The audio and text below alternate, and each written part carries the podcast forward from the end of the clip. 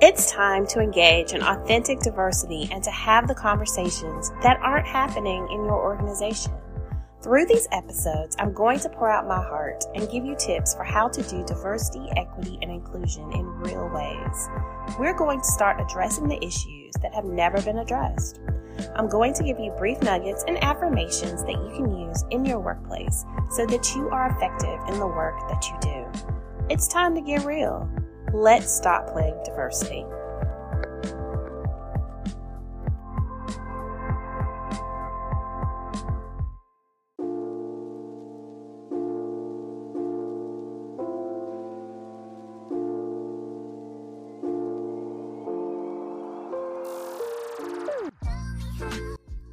Hey, friends, I hope you're doing well.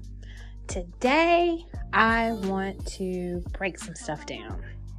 I am often known for coming up with phrases and ways of explaining things that may be different from what people are normally used to.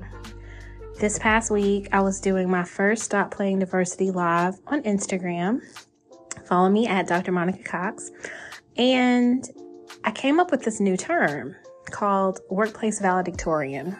It came up because I was talking about being transactional at work and how sometimes we do too much. We try to be the HR professional, the DEI director, the CEO, the chief financial officer, the IT director, all those things when it's not even in our job descriptions. And the more I thought about it, the more I realized that we have been taught to just work, work, work, work, work. And we often strive for something that we don't even understand. We don't know what it looks like to get to the end of a workday or to our job and to even say, this is what it means to be fulfilled in this position because there's always something else to do. That is what work tells us that we are never doing enough. I speak about this as a person who is tenured, as someone who is a professor. And when I first entered my job, I always wondered how much is enough. So at the time, the metric was maybe $200,000 a year or two to three papers a year. And I'm sure it has gone up over time, but I needed something. But every time I had a review, it would always be just keep working, just keep doing it. You know, you can never have too much, too many papers, too many grants, too much money, too many students. It was just endless. And on this IG Live, I just came to a conclusion that so many of us are striving to be the workplace valedictorians. We want to get the best grades, you know, and translate that as you will within the workplace, but it's just all consuming. But what is the reward for that? For many people, it is stress. For some people, it really is a promotion, but I see countless individuals who are just working to work and to hustle only to get burned out and be disappointed when they don't reach a goal that they never were able to set in the first place. Today, I just want you to think about that. You know, who told you that you had to be a workplace valedictorian? Who set the bar? Who told you that you were not doing enough? And why do you feel the need to grind at work, the need to push yourself? I'm not saying be lazy, I'm just saying create a bar that is reasonable. And I truly believe that's why everyone after the pandemic said, they didn't want to go back to work. We're talking about quiet quitting and quiet re- resigning and all these other things that are going on. But it's because we were working so much, we were working so aimlessly to get that prize. But what did the prize really get us? For many people, it wasn't much. That's one thing. The next thing I want to talk about is a term that I call professional lynchings. If you have looked at lynchings, um, or at least anything as it relates back to the history of lynching, particularly in the United States, um, and I've talked about, about this before, it's brutal. And it really comes to punishing someone or taking justice into your own hands with someone who may or may not be guilty. But you usually have processes um, that are supposed to give people due justice and it's supposed to identify whether someone is guilty of something.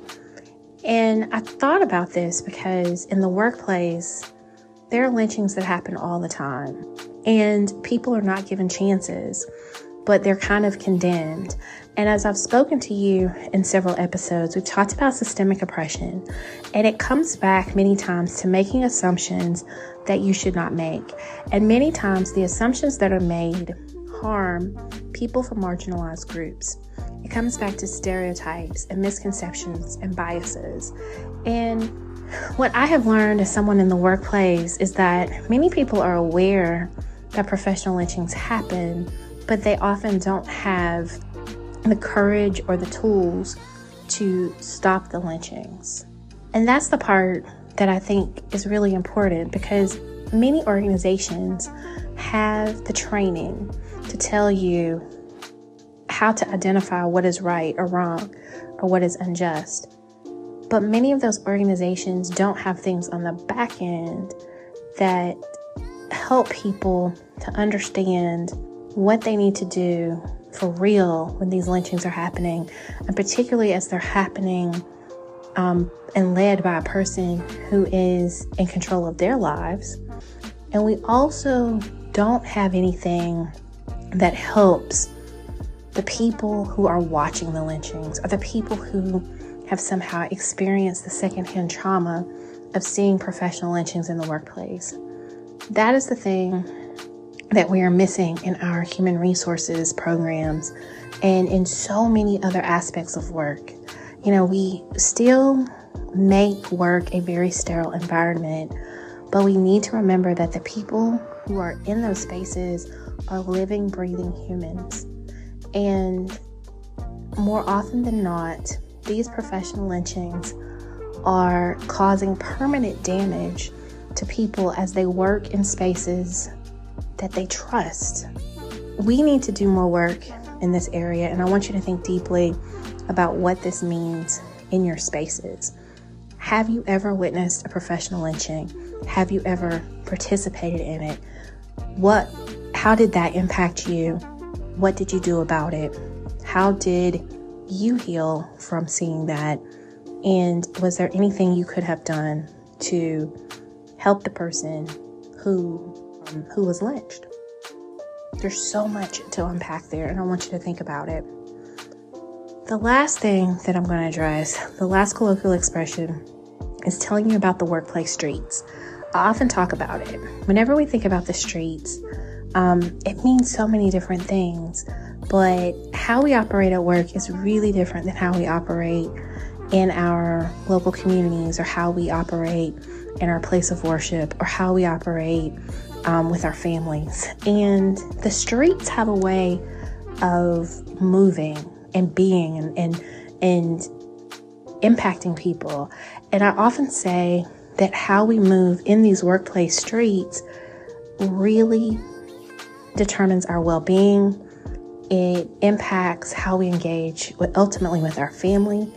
It impacts the satisfaction that we have with our careers. And I've even gone so far as to talk about academic streets too. And you have to understand the norms of those streets. Ultimately, when I think about talking about any street that you're in, the corporate streets, the academic streets, the nonprofit streets, it's about that system. It's about understanding how you have to move in that community to remain safe, to prosper, to um, be promoted, um, to feel whole. Like it's it's just about learning all of that.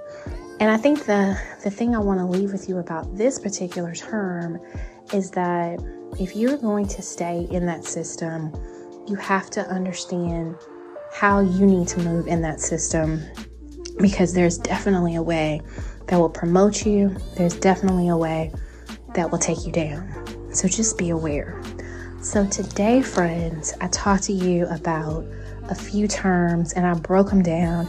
And yes, this is totally Dr. Monica talking about them, but I think that it's a really cool way for you to think about what's important to you, how you're moving, and how you need to operate so that you remain safe, but you're also operating with the integrity that is a part of your personal diversity, equity, and inclusion mindset. So that's it. That is that is your nugget. The affirmation today is I am savvy in the environment where I work. I pay attention to what will promote me and others, and I operate in a spirit of integrity within those environments. So, operate with integrity, friends. That's important. Get in touch with me and subscribe. Subscribe. If you are being um, blessed, if you are benefiting from anything that I'm saying, and I hear from so many of you, so thank you so much. I want you to share this podcast episode with other people and subscribe because I'm coming up with some really cool things that I hope will translate into your environments. So thank you, thank you, thank you so much for listening. Thank you for giving me ideas, for encouraging me, and for showing up for me. Thank you so much. Um, as this world is changing, we need to be honest about what's happening behind closed doors. And I believe that if you continue to listen to these quick episodes, you will be encouraged, you will learn, and you will be brave enough to do what needs to be done to make sure that not only your organization is better, but you're better too. Thanks so much, y'all. Follow me on all social media platforms. I'm Dr. Monica Cox at drmonicacox.com, info at drmonicacox.com. I appreciate you, and I'll talk to you next time.